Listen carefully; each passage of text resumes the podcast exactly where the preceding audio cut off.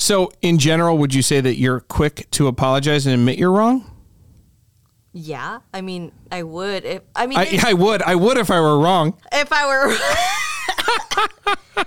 but like, I, I feel like for the most part, I can I can be pretty stubborn sometimes. Like Yeah. I could be pretty stubborn and just kind of say like, no, I'm right, and then I'll like Google something and then oh shoot, I'm not gonna Seriously? let them know. Oh, no, I'm playing. that's funny. No, but it you're pretty convinced. Like you'll do something, you'll be pretty convinced that you're right, and then you'll Google it and find out you were wrong, but you- then you won't relent, No, or you'll, or you'll, or say, you just pretend like that never happened. I'll just pretend, and then if somebody was like, "So did you find?" out? I'll be like, "Yeah, yeah, I was wrong." Like you know, but I don't That's yeah, that's that's a thing. I remember this one time. The best example I have, and the reason we're talking about this is because in Matthew 12, Jesus encounters these Pharisees, and they are convinced they're right. I mean, they are convinced, and that Jesus is dead wrong to the point where they're like, "You're actually the opposite of right. You're of Satan, right?" And Jesus does everything he can to convince them, and they can't be convinced. And it's just a really, that's a really dark place to be that like nobody can tell you that you're wrong. Like nobody, like not even Jesus. And um, the best example I have of that was one time I was with my, my uh, mother-in-law she's like they they had this place in Tahoe. It's beautiful, and their backyard like literally goes out on this national forest. And she's like, "Let's go for a hike," and I'm like, and everyone else is like tired or something. So I'm like, "Yeah, that sounds like fun." So we're hiking, and they have a trail, and I'm like, "This is great. This is a trail. It's like a two mile loop trail. It was great. There's some elevation. It was like moderately hard. I was like, this is great." And then she's like, "Well, let's go off the trail and go to the top of this mountain." And I'm like, "Ah, I, I don't like going off trails. Like I like to know where I am. And she's like, I have a GPS and I just hiked it. And she showed me her GPS and it was like this 3D thing and it like had paths. It was like really advanced. It was like expensive. I'm like, well, if you've got a GPS. So she starts hiking and we get there and we go to the top of this and it's hard. It's through underbrush. And I'm like, why are we doing this again? There's probably better ways to do this. So we get to the top and it's it's beautiful views. And we kind of walk around and she's like, all right, we're gonna go back. And we start walking and I'm like, huh? is this the way we came? Because it's hard, you know, because you're trying to avoid some boulders and some brush. So she sta takes starts leading, and pretty soon I'm like, I- I'm I'm pretty sure this this isn't right. Like this feels very opposite direction. She's like looking at the GPS. She's like, this is the right way. I'm looking at it right here. I'm looking at it right here. It's just over this, and and so we're walking. So we hike for another probably half an hour. I'm like, Sherry, I'm pretty sure this isn't right. Like, are are you sure? I'm like looking at her thing, and then she's like, "Oh," and she had it literally upside down. Ah. So literally up was down and north was south. Oh man. So anyway, so we were like literally on the wrong side of the mountain, and I'm like, I'm pretty. I'm like, I'm not great with directions, but I'm pretty sure Lake Tahoe's that way. I'm really bad at directions. And that actually reminded me of a story yes. that it was a, an exact kind of thing. We went on a hike with my family. My family doesn't hike very much. So I thought, okay, you know what? Let's just do like an easy trail. Where were you? Were you here in the We bay? Santa Cruz. oh, okay, cool. And so it it was supposed to be a quick like, I don't know, five five four to five mile hike. But I'd never done it before. But I had that app, AllTrails. Oh yes, that's a great app. one? It's a great app. So I thought, well, I've done hikes before that were pretty strenuous and like I've been able to get through whatever. So this should be like a pretty simple hike. So we get to the top and I'm like, well, the the map is showing that you got to keep going, but it was literally like the cliff of the mountain. and we saw people playing like hor- what's it like horseshoe and like down the bottom like there's a school. And i'm like how did they get down there? You know like so we're like there must be a trail. You got to keep going. So i thought okay everyone's relying on me. I'm i'm leading my family. And you know so we're going and i'm just like we're gonna keep going. And we're like scaling down a mountain to try to get down because i don't know how to get back and i'm like don't worry we got this so we get down and then my mom and my dad and my sisters and everybody looks at me and it's like, okay, so like, where's our car? And I like Google it because we finally have reception, and our cars are like way back on the other side of the mountain. so I What happened? What I was going on? Call an Uber. So what happened? It was like literally the wrong uh, the wrong directions, or you read the It map wrong. It was an out and back trail, and I thought it was a Oh, loop. Loop. And I I Oh. swore that it was a loop trail. That's It's what it said, but I didn't read it, Oh. and so it was uh, out and back. So so I've done that trail now many times, and I learned from that li- from that you know. So you had to call an Uber to get your family back to your car. So I had to go with James with my husband, and then we took an Uber with James and my dad. We went to get our car so that we could come back. and get everybody. But thankfully, it was Uber friendly. Sure, where that- we were because it would have been I thought you were like, and then we dropped in. And it turned out it was a maximum security prison, and there we are. And the just like appeared in some like track of a track and field of a school Oh, and then yeah, that's funny. yeah it was it, but i was like yeah for sure like i'm So how did your ha- family handle that? Were they like, did they blame you? Was it funny, or did you have to like eat some crow and admit you were wrong? A little bit of all of it. So a little bit was like they were like i thought you knew what you we were doing or whatever. And then i was like i did you know? And i said no i didn't. I, I hadn't done this trail before. And then we laughed about it and then we all went to have lunch and it was funny but Yeah. Well, yeah, and uh, that and that's why we're talking about this. Uh, we're talking about how, how to know, like, if let's pretend for a second that you and I are wrong about something. Let's say that you're there's something that you believe or something that you're doing that's wrong, and God wanted to get your attention. Like, could He? Do you have the the mechanisms in place to listen, so that if he, if if you were off in some way, let's just pretend like that there's something is are the mechanisms there for you to listen and what are those mechanisms? We're going to talk about that. Steve clifford's here. But thanks liz montgomery our south hills children's director for sharing your story about the out and back trail that you thought was a loop. And remind me never to go hiking with you. Or no don't go hiking with me. I mean i'll go the wrong side of the mountain and you'll and so we're, we're both we're both messed up. Okay so let's dive right in. Steve clifford's here and we're going to dive right in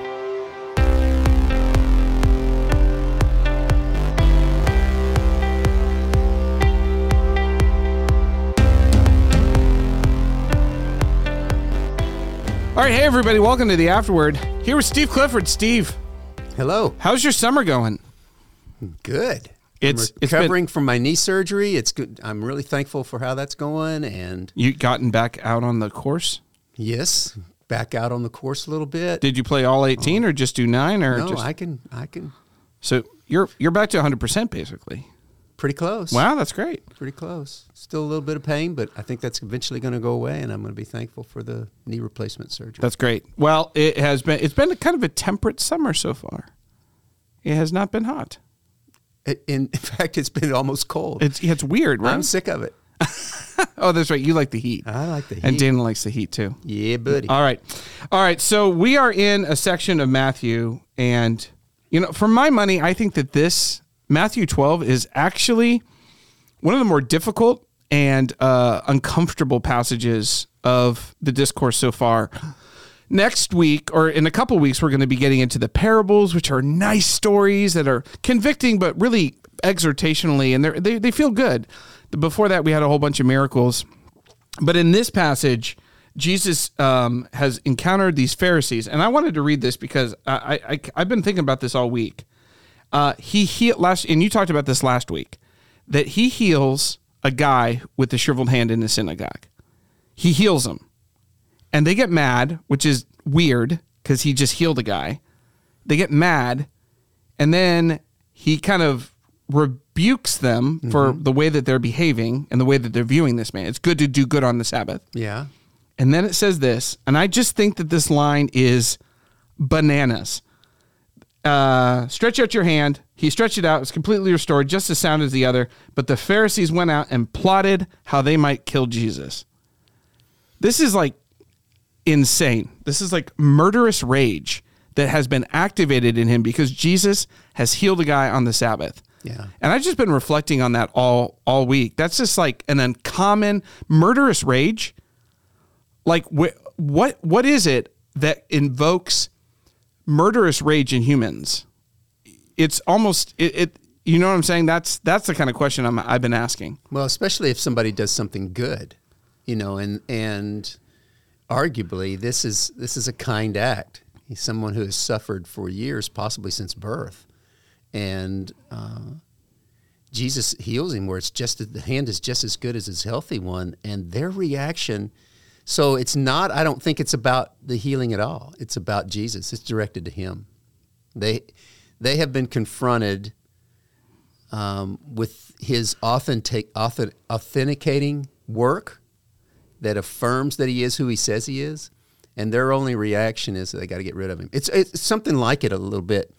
In uh, the Gospel of John, we have the raising of Lazarus from the Sa- dead, the same thing happens. and and They want to kill him. It says. yeah, right you would after. think that everybody sees it, man. That that would be a that would certainly be grounds for everybody to to believe that the one. I mean, the shriveled hand is a pretty big deal, but a guy who's been dead for three days that's even That's a bigger deal. That's a bigger deal. A bigger deal, man. Yeah. I mean, he comes out all wrapped up and mummy like, and he's you know, um, and he can barely walk, and and then they say they immediately go and they tattle, you know, to the Pharisees. Yeah. You're not going to believe what happened, and. and it- it's it, you see that over and over again in the gospels that when confronted with it you know it's it's there's there's very few maybes it's always yes or no Are you talking about responses to Jesus? yeah yeah it's, Yeah. it's it's yes or no and if it's no it's a hard no It's like a- unfortunately it's like a timeshare. Uh, it's a hard no. Yeah. Hey, I the thing that made me remi- it reminded me of is something you've talked about, um,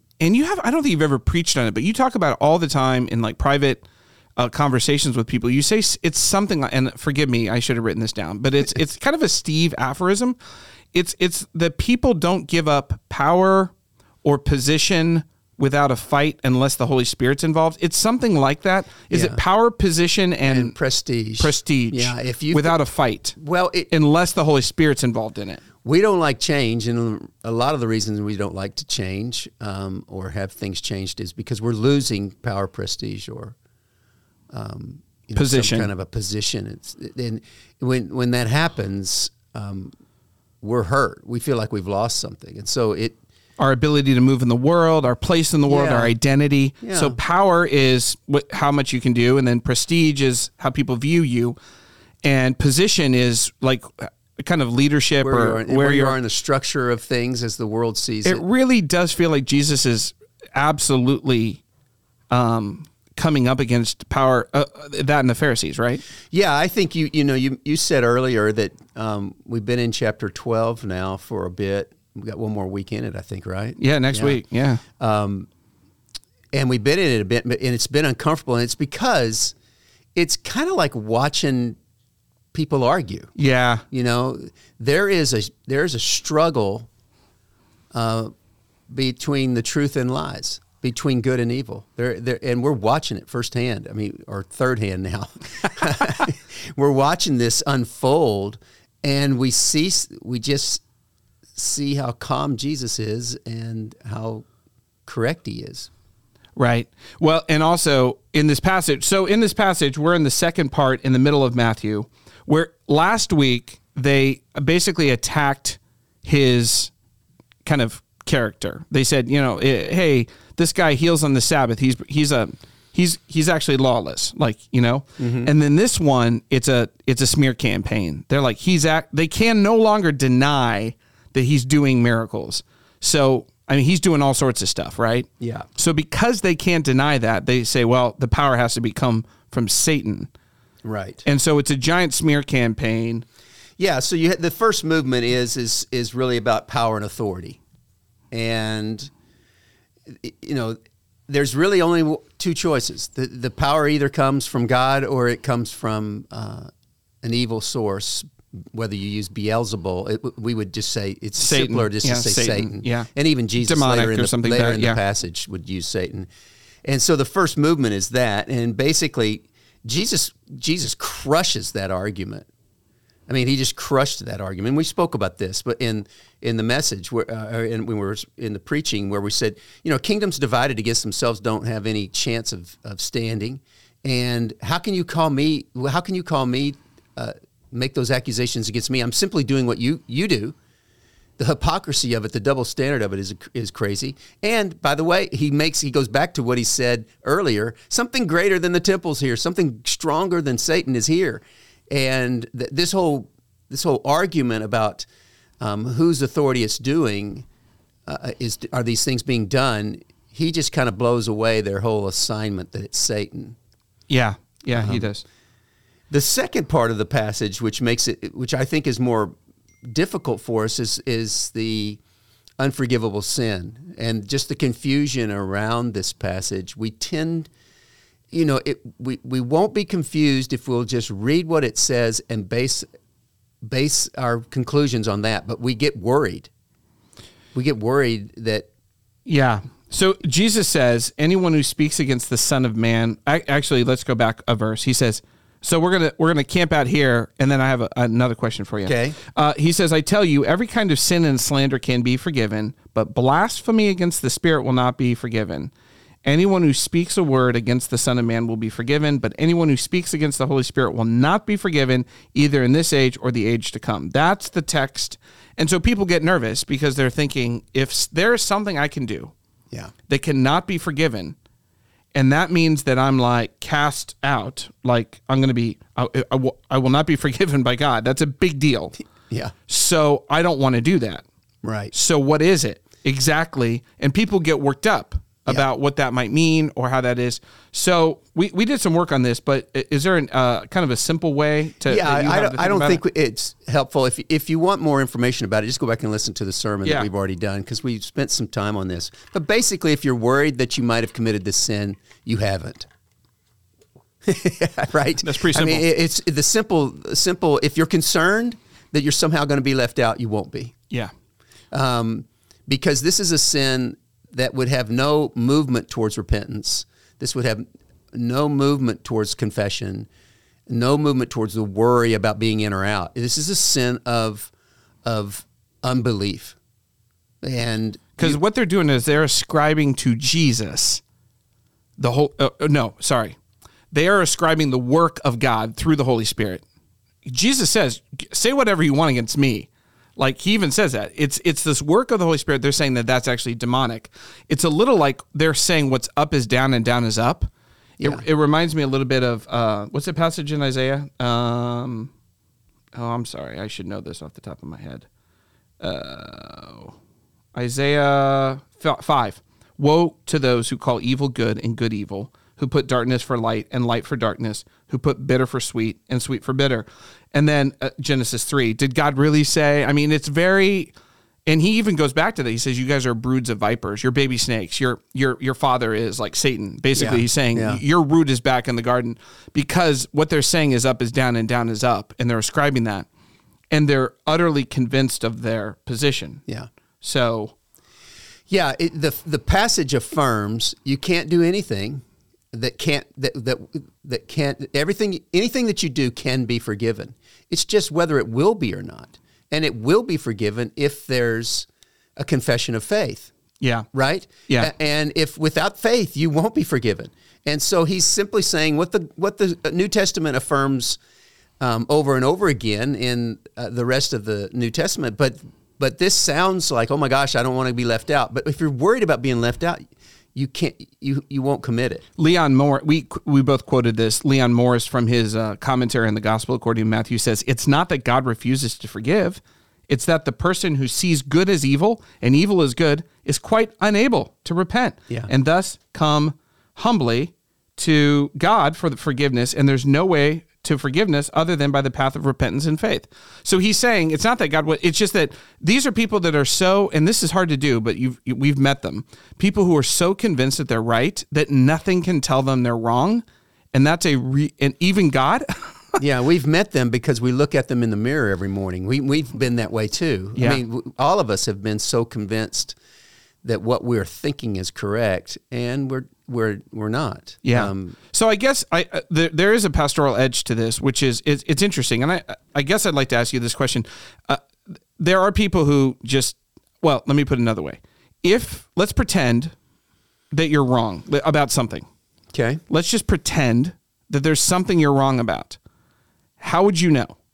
Like what what are the mechanisms in your life that would let you know? Who do you listen to that would uh, who has access to be able to say to you, uh, I don't know if that's right, you know? And I think that there's sometimes we're so insulated from criticism or from introspection or from even the spirit that there's not we're not spending time. There's not the voice of God or the Spirit of God in community. We're not. you- We're just not listening. yeah, and that's a super dangerous. You should have um, avenues of counsel into your life um, that you're listening to. People that you love and trust. Um, people that have have ex- have exhibited a knowledge about some things that, like I. I have different counsel for different areas of my life. I talked to a particular friend, um, Lawson, who is a good friend of mine, who who is very very smart about real estate and has has been really helpful for Dana and I. I if I have something like that going on, I call him and say, "Hey, can when can you come over? Dana and I'd like to sit down and and talk through some things." And so, and then I realized I was wrong about something. So if you if you're in a situation where you don't have any resources speaking into where you can know you're wrong, you're screwed. You're absolutely left to the folly of your own brain. Yeah. And all of us know we can be creatures of folly. I mean, Yeah. eh, Well, it reminds me of a word that we use often, like groupthink or echo chambers. Yeah. You've seen that too. It's Yeah. like, and that's true because we do tend to hang out with people. So, for example, if everyone around me is wrong, it's going to be kind of hard for me to get out of that, right? Yeah, but your only counsel is just not the not just people around you. You've got this you've got the spirit of God residing where you're slowing down. You've got the word of God that you're reading. Yeah, I know you've read it before, but it might have something to say to you again. You've got those opportunities where you're opening yourself up to to things. If you, if your only source of truth is CNN or Fox News, you're you're you're destined to become a hard-hearted, very opinionated person that could possibly be wrong in some very important areas. Yeah. So that that's that's what that means. Okay, so let, let's. I want. Yeah, it's basically the sin of unbelief, and Yeah. if you if you believe, you it's impossible for you to commit it. And even if you right now don't believe, as soon as you repent, you're able to come to it because that's exactly where Paul was. We- Yeah, you found in- a you found an interesting verse in First Timothy where Paul actually admits that he was the one who blasphemed and was in unbelief. Yeah. So do you have that verse Yeah, he's. Uh, it, it says in First Timothy One, I think. one. Let me find it. Thirteen. That's what you told me. That's what I wrote down. yep, yep. One thirteen. Even though I was once a blasphemer and a persecutor and a violent man, I was shown mercy because I acted in ignorance and unbelief. That's the sin, unbelief. The- And Paul was it only that- makes sense if, if, if it takes faith to to be forgiven, and if you don't believe, well, then you're not forgiven. Right. I mean, that right? That that's an equation. repentance is simple, the it's repentance is the door to God. And it's interesting because Paul is a good example of this. He was literally calling what was good, the spirit of God, the activity in the early church, evil and was killing it. and endorsing And endorsing- separating families, putting people in jail, killing people, watching people be killed. Yeah, so he was calling evil good and good evil. So if there's anyone who really exemplified this, it's actually Paul. Paul serves as an example for us. So that's pretty cool. But God does intervene. I mean, he literally, well, here's the deal. None of us come to faith unless God. of course, right. Like, so God intervenes. We love because He first loves Yeah. us. His Spirit moves us towards the possibilities of belief. We think we came there on our own, but only by the grace of God. Yeah. and by the movement of the Spirit of God. We all have our own. Damascus moments where Yeah. God knocks us off Yeah. our, our horse. I almost said knocks us off our Yeah, ass. yeah, yeah. I almost did. Uh, but but imagine if Paul had said, imagine if Paul had said to Jesus when he says, "Paul, Paul, why do you Saul, Saul, why do you persecute me?" Imagine if he had said, "Uh, "Screw you, I'm I'm doing my own thing. I don't care who this is." You're against. You're you're anti God. You're you're not moving. He would literally be that I serve. antichrist. He Yep. would be, and Paul would be lost. He would remain in unbelief, Right. And because of that, his sin would not be forgiven. Right. So that's what that's what that is. So it's a beautiful. That's where we all are Yeah. um, before faith, and by God's grace. So if if if and and there's other places in the scriptures where it says if we are, uh, Paul even says if if we actually confess our sin, uh, John says that too. Yeah, that if if we confess our sin, He's faithful to forgive. Yeah. So it's the confession is there's nothing it doesn't cover. Our part confession, God's part forgiveness. So and there's nothing that it can't. So that's good news. Um, okay, so let's talk about one more thing. Um, you had this kind of the way you talked about it was internal versus external. And it was a way of kind of describing how the Pharisees saw things and how maybe Jesus was changing the whole paradigm of spirituality. Mm-hmm. And I, I wanted to talk about that because I think it's it, I think it's interesting, and I think it's it's such obviously the Pharisees are thinking about God very wrongly.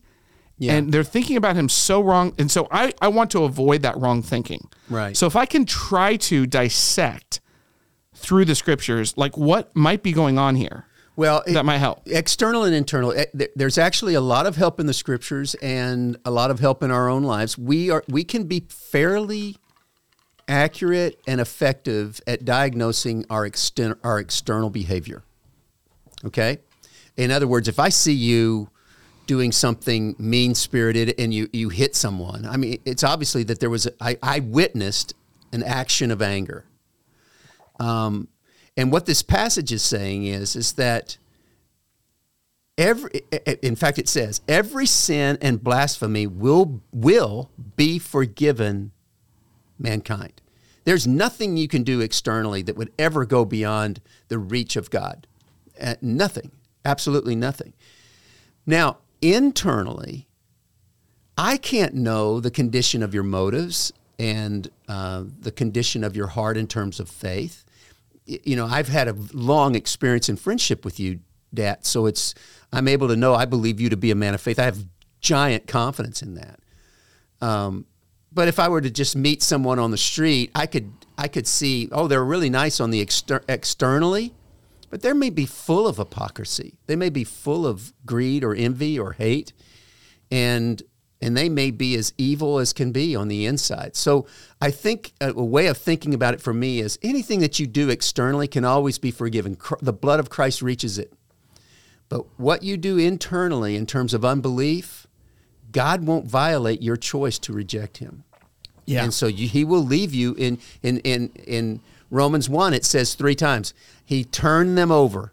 He, he leaves you in the state, your state of rejection, your state of, of choosing to reject the offer of Christ. He honors that choice. That's a real choice. Like it's not, it's not a real, that's why I believe in, in the, the freedom of the will, you know, we have a free will, is that you can actually choose and and then if you chose I don't want anything to do with God and then God said well tough you're going to spend eternity with me anyway that's not a choice nobody had a choice Yeah, in there yeah. he actually honors the choice Yeah. it breaks his heart every time but that's the internal versus the external There was another way of describing this, and I wanted to throw this out. I, I thought that, that that's that's helpful. I think the idea of external is actions, and internal is some sort of heart condition. yeah or and that the motives, fair yeah. and the Pharisee or, or motives, right? Uh, What, what's going on there?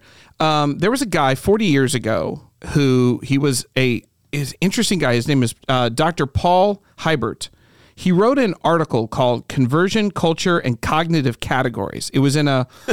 I, I know it's. It seems like, a, and what he does is he was a formally a formally trained mathematician who went into the mission field. God called him. He went to the mission field and spent years in developing cultures.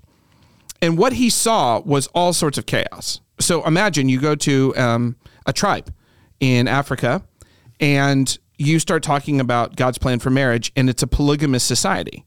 Well, that's not just going to change overnight. Because if if it, if if it changes overnight, then all of a sudden there's all these wives who no longer have financial support or paternal support. So it's like a long slow. He he saw cultures in various ways kind of move in different ways, and so what he came up with, he used mathematical terms, and it really set the Christian world kind of. Um, it, it was very provocative, and he used the term bounded set versus center set. Now let me try to explain. I'm not a math guy. But a bounded set is a definition. eh, There's a definition, and it fits within the set. So, in a mathematical function, if there is a definition, every number that is, you know, yx minus four is in this set. Then any number that meets that that definition is inside the set, and every number that is outside of it is not inside the set. So it's a firm, rigid definition, and you're either in or you're out. It's binary. So that's how the Pharisees are acting. They have a very rigid set mm-hmm. of behavioral things that are, are definitions or modifiers that say this person is in, this person is out. And what's interesting is they're almost all external to your point. So, for example, there's a lot of research done on the turn of the century, right when Jesus was coming onto the scene. And the vast majority of sermons that were preached by the rabbis were around three topics dietary law, Sabbath, and circumcision. which are how to keep the covenant, right? But if you look at it, diet, Sabbath, and uh, circumcision are all external markers. Sure. They're all external markers. It's what you do, right? Yep. And Jesus comes along and he has a different definition. And this is what the Gospels show. And this is what um, Paul Hiebert would say is a centered set. And the idea is that there is a center set, that there is a center point, a, a, a, like a, fixed point. And then every other unit in the set, its determination is not where it is locationally, but whether or not it's moving toward that center set. So you could be very positionally very, very close to the center set, but your trajectory could be moving you away. Conversely, you could be very far away positionally, but then if your trajectory is toward the center set. So that makes more sense because he's saying this is there are some people who look very much like they're very close to to to the center set, but their position, the way they're moving mm-hmm. is taking them very far away. And there's some people that are very, very far away, like women caught in adultery or prostitutes or Roman ta- or tax collectors, right? And all of a sudden they look, even though they're very far, their positional heart, where they're moving, their intern, their directional is toward toward Jesus, who is the center point. So in this, it's not about a definition; it's about a center point, a person. Which reminds me of like what you guys talked about last week that in uh, when Matthew 12, when Jesus kind of proclaims, he says, uh, he quotes Isaiah, This is my servant whom I've chosen, the one I love and whom I delight. I'll put my spirit on him, and he will proclaim justice. In his name, the nations will put their hope. Yeah. What's the center of all this? It's Jesus who's Yeah. the center point. Yeah. Which is, Ben, this is a very long winded way of saying that Jesus is the center of Christianity. Yeah, and maybe that's what makes this this chapter a little bit un, uh, uncomfortable. Is that you know he's going to say you're either with me or against me, you know, and I I in fact there is no other name in heaven or on earth to which we can call on and be saved. That's it. it and even himself he said, you know, I I'm the way and the truth and the life. No one, no one comes to the Father except through me. If you want to call him a center set, that's true, but but you're you're either in or you're out. You're either moving towards him or you're moving away Exactly, from him. exactly. And now, if you're moving away from him, you can repent and turn. Correct. That's what this is. That's but what he's as trying to get as people you to keep moving Yeah. away from him, that's the sin of unbelief, which Yeah. cannot be forgiven. You're in God trouble. will honor that choice Yeah. of the direction that you're going. You're you're you're in trouble. yeah. Um, actually, there's a. I don't know if you know this, and I don't encourage you to look it up. I, I I hesitate to even mention it, but there's actually a YouTube challenge where people say, "Hey, blaspheme the Holy Spirit," and people like proclaim their non-allegiance to to Jesus, and people think it's like interesting, and it's like super tragic. it's like all these people saying, I, "I want nothing to do with Jesus," and it's just a reality that there's a lot of people in the world who that's just where they are.